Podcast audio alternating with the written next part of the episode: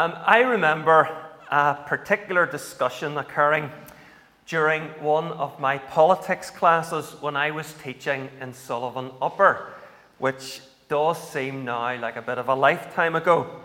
And this particular discussion, not unusually, I have to admit, was a digression from the politics syllabus. Normally, such digressions would involve a round object, which is known as a football. But on this particular occasion, we actually had strayed into a discussion of the Christian faith. And this was a, an A level class, and one of the girls in the class who had a reputation for being um, somewhat forthright in expressing her opinions, she spoke up and said that as far as she was concerned and as far as she could see, Christianity was merely a crutch for people who just can't cope with life. Now, I was very tempted to put her in detention there and then, but in the interests of free speech, I didn't. And in actual fact, the view that this uh, pupil was, was um, espousing is one that has been expressed by major thinkers down through the years. Uh, Karl Marx, for example, he famously said that religion was the opium of the masses. He argued that religion helped deflect from the pain and suffering caused by economic alienation. Basically, the masses, the proletariat as he called them, were stopped from revolting against this oppressive capitalist order by religious teaching that not only encouraged obedience and submission, but also offered this false hope of eternal bliss, where wrongs would be righted and there would be peace and justice. Friedrich Nietzsche, author of the famous saying that God is dead, contended that faith, particularly faith in a Christian deity, was the means by which weak people coped with the challenge of living in what he said was a meaningless universe. And the famous psychologist Sigmund Freud argued that religion was infantile, akin to a child's need for a father figure. God is like some great daddy in the sky, basically, the projection of our wish to be loved and protected. And those who retain belief in God basically do so due to their personal neuroses and their emotional hang ups. So I'm sure that you get the sort of picture here. What is being said is that faith is the recourse of those who, for a variety of intellectual, psychological, and emotional factors, cannot cope without it. They just need it to get through life. And none more so, it should be said, than when we are faced with the loss of a loved one.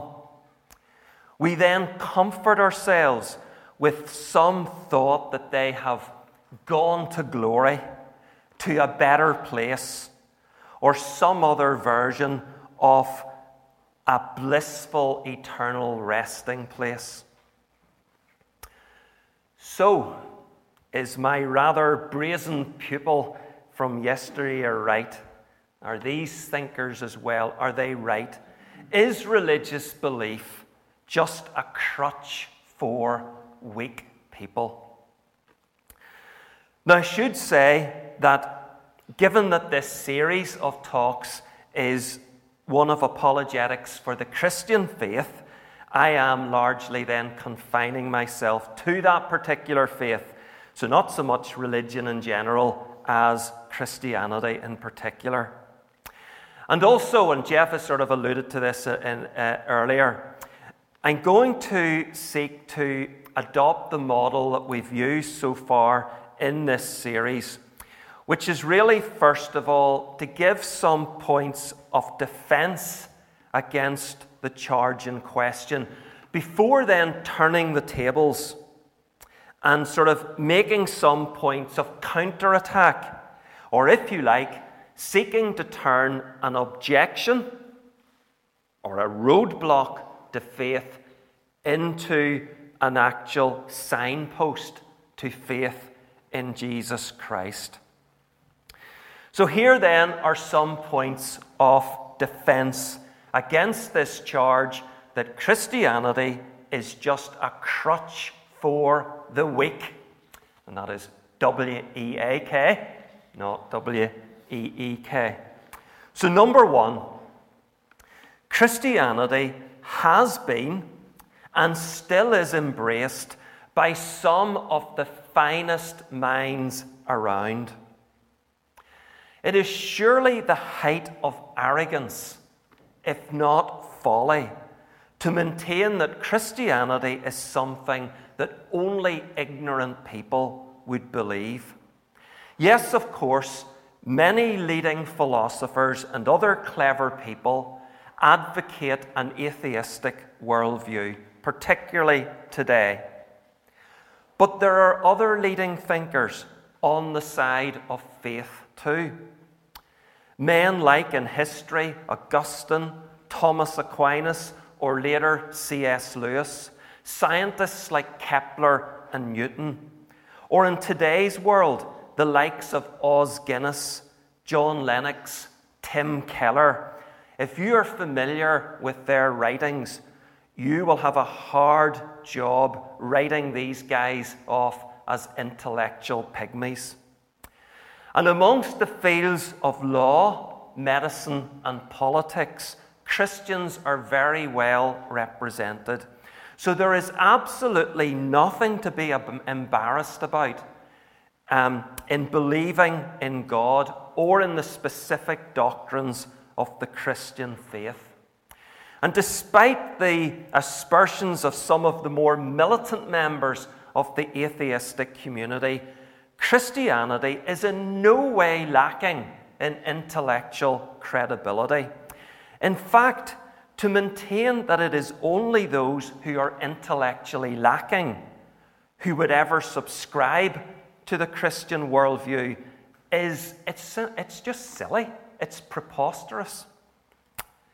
Number two, rather than emotionally weak, many Christians show remarkable courage and fortitude. Yes, amongst those who have embraced Christianity, there will be those with all sorts of emotional baggage and wreckage. But this is also true of those without any religious faith at all. Indeed, is it not an observable reality that as the Western world's moorings to the Christian faith have weakened, so there has been a marked increase, indeed, an explosion in mental health issues. And as alternative perspectives advocated by secularists have gained popularity, such as theories of you know, identity and oppression, do we find now a more robust population able to stand up to the ups and downs of human existence. The term snowflake generation has risen for a reason. Yet, in contrast, think of the moral courage that is shown by Christians who have to contend with state and communal persecution in many parts of our world. Think of the Christians who endure economic hardship with fortitude and who deal with the deathbed with serenity. Think of those Christians who have risen above hatred and the desire for revenge, to forgive their enemies and their oppressors.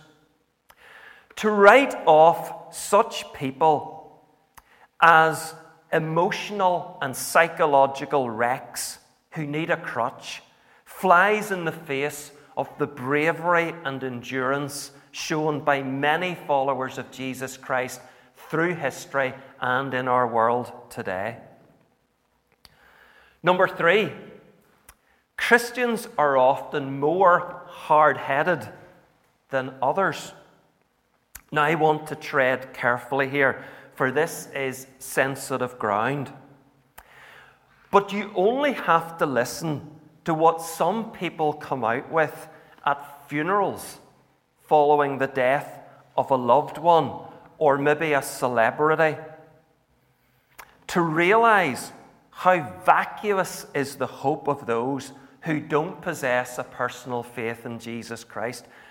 All manner of sentimental and woolly thinking and nonsense is aired, including by not a few atheists.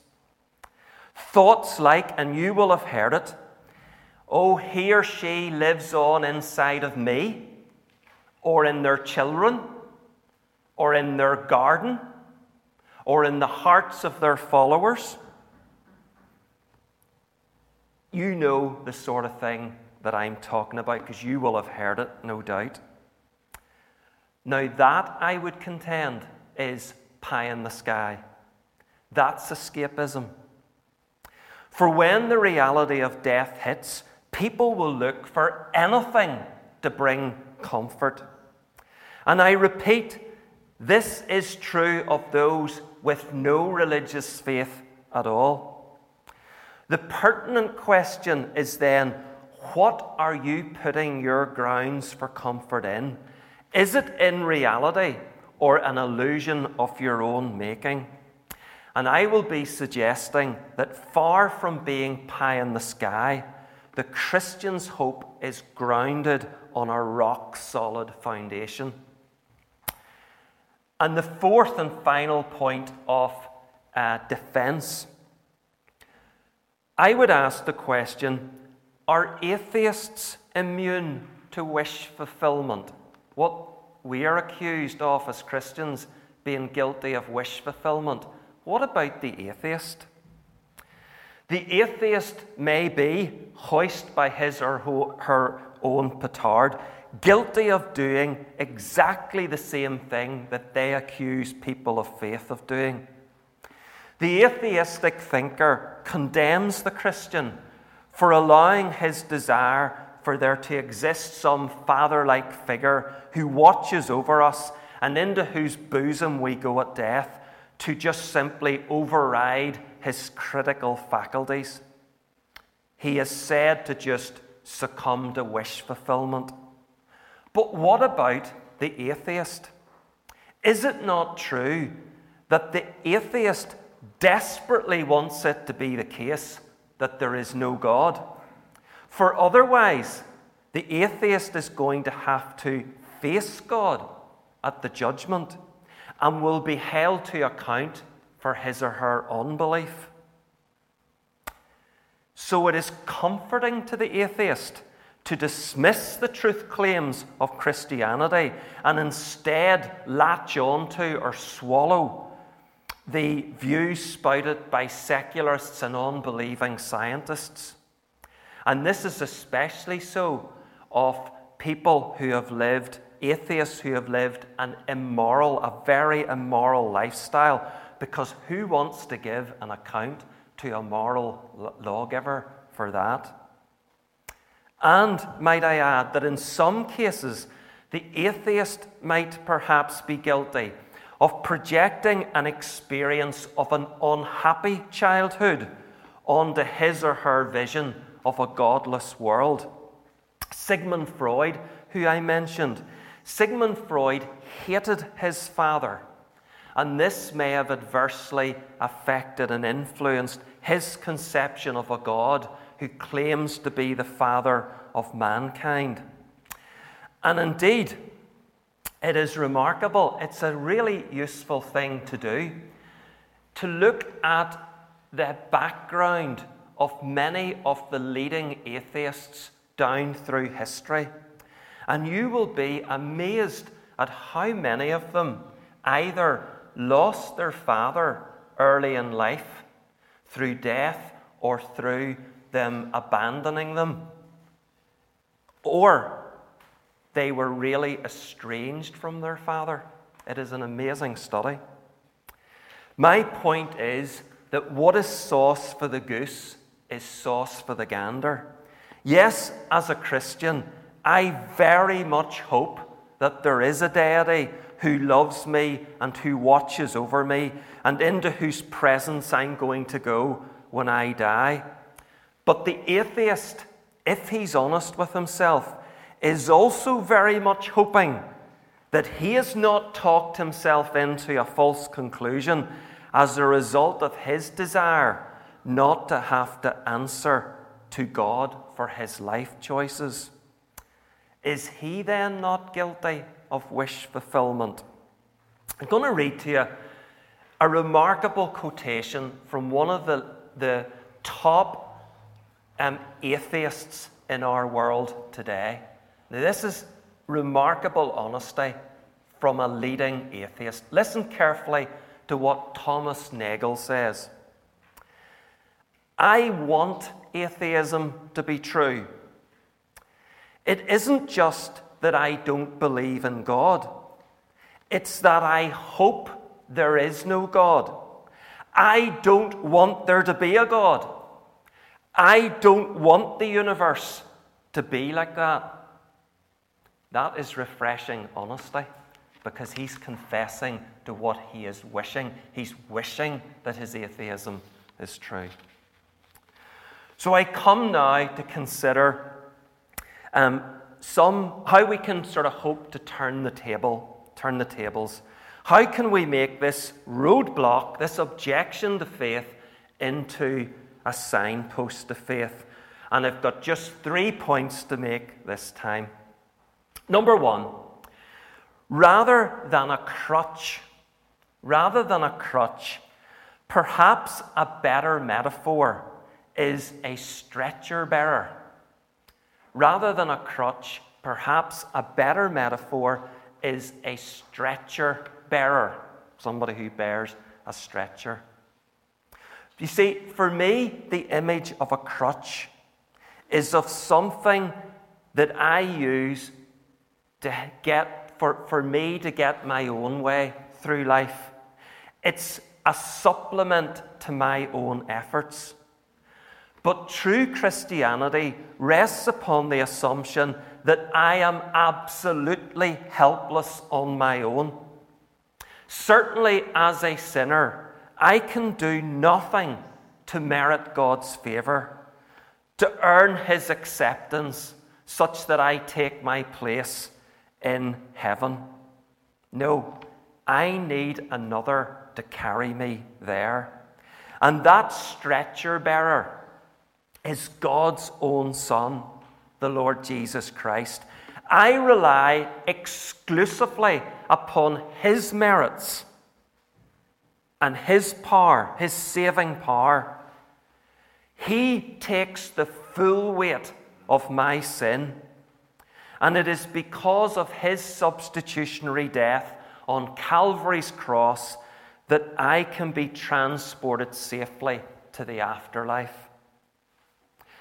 There is a sense then in which the critic who ridicules the Christian for needing something to help get him through this life is right.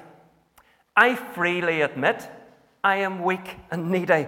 I cannot make it on my own. If left to my own devices, the one thing I can be sure is I will mess up. So I am more than happy that Jesus Christ promises to be with me at every point of life's journey. I unashamedly rejoice in that truth.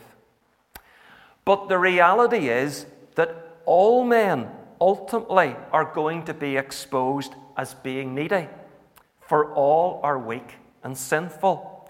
As the Apostle Paul put it in the book of Romans, You see, at just the right time, when we were still powerless, Christ died for the ungodly.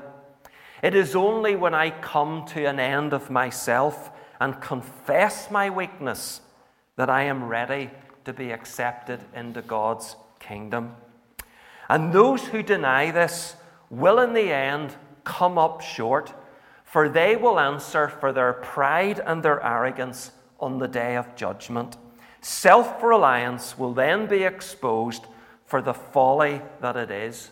So, better to confess your weakness, your helplessness now, and cast yourself upon the mercy of God and His provision for your rescue from your sin whilst there's the opportunity to do so. Number two, Christianity offers hope, whereas atheism is hopeless. I don't know about you, but I like to think that there is a purpose to my life. There's a purpose to human life. That I am not here as a result of blind forces. That there is a significance to my existence. Atheism cannot provide me with any meaning beyond trying to make the most out of my 70 to 80 plus years. Ultimately, what does it matter if all we are is matter? I'll say it again. Ultimately, what does it matter if all we are is matter? We just live and die, and that's it. I find that totally bleak. And I contrast that grim outlook of atheism with the message of Christianity that I was made by God for fellowship with Him. And should I turn to Him and seek forgiveness for my sin, I will enjoy His eternal presence and enjoy the wonderful creation that He has pledged yet to make. That does help me to get out of my bed in the morning. Well, at least before nine o'clock anyway. and it helps me to keep going when life is difficult, when illness hits or bereavement hits. Knowing that I am loved by God and that how I serve Him each day actually counts for something, that provides me with an incentive to get on with life. But I see absolutely nothing in atheism that can give that. Now, I realize that my critic may respond by saying, Look, you've just done exactly what I'm accusing you of, you faith heads of. You are using Christianity to create some sort of false meaning, some sort of make believe to help you negotiate life.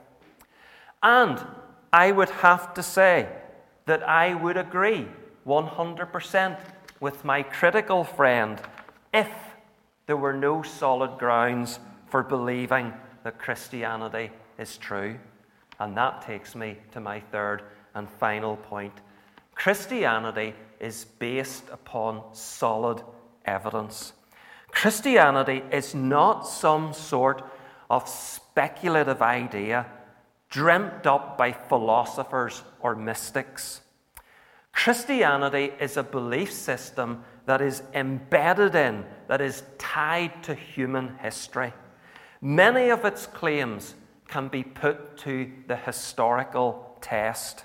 And certainly, this is true of Christianity's central claim that Jesus of Nazareth, who claimed to be the Son of God, was put to death by the Romans on a cross, but was raised back to life.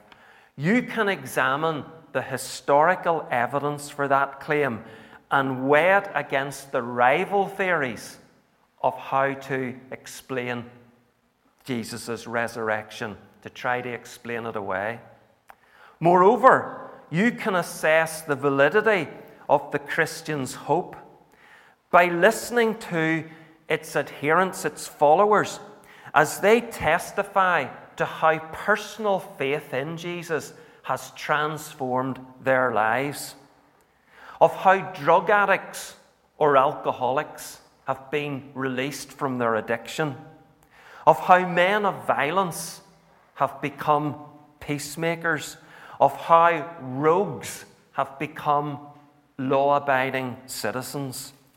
Then decide whether people have succumbed to self deception and wish fulfillment, or whether they have come to believe in something that is grounded upon the solid rock of Jesus Christ and his victory over sin and death. Christianity is a crutch, a fairy tale which we cling to in the face of life's harsh realities. I beg to differ. Christianity is based on a sure foundation and it offers not an illusion, but solid hope. Indeed, it has no peer when it comes to meeting our need for significance in this life and in eternity. So, can I ask you, what are you relying upon for negotiating life and life here and now and the hereafter? Are you depending on your own ideas? Are you depending upon the views of men? Are you depending upon your own strength? Are you depending on human relationships? I respectfully suggest that they are crutches which cannot bear the weight of your ultimate need. You can be sure, however, that if you are prepared to put your faith in Jesus Christ, the risen and conquering Lord, He will be with you in all of life's trials and temptations, and He will take you to be with Him in glory. That is the challenge I suggest to those who maintain that Christianity is just a crutch. Thank you for listening to this Castlereagh Fellowship podcast. For more podcasts, Bible teaching videos, and to see what's going on at the church, please visit our website, castlereaghfellowship.com. God bless.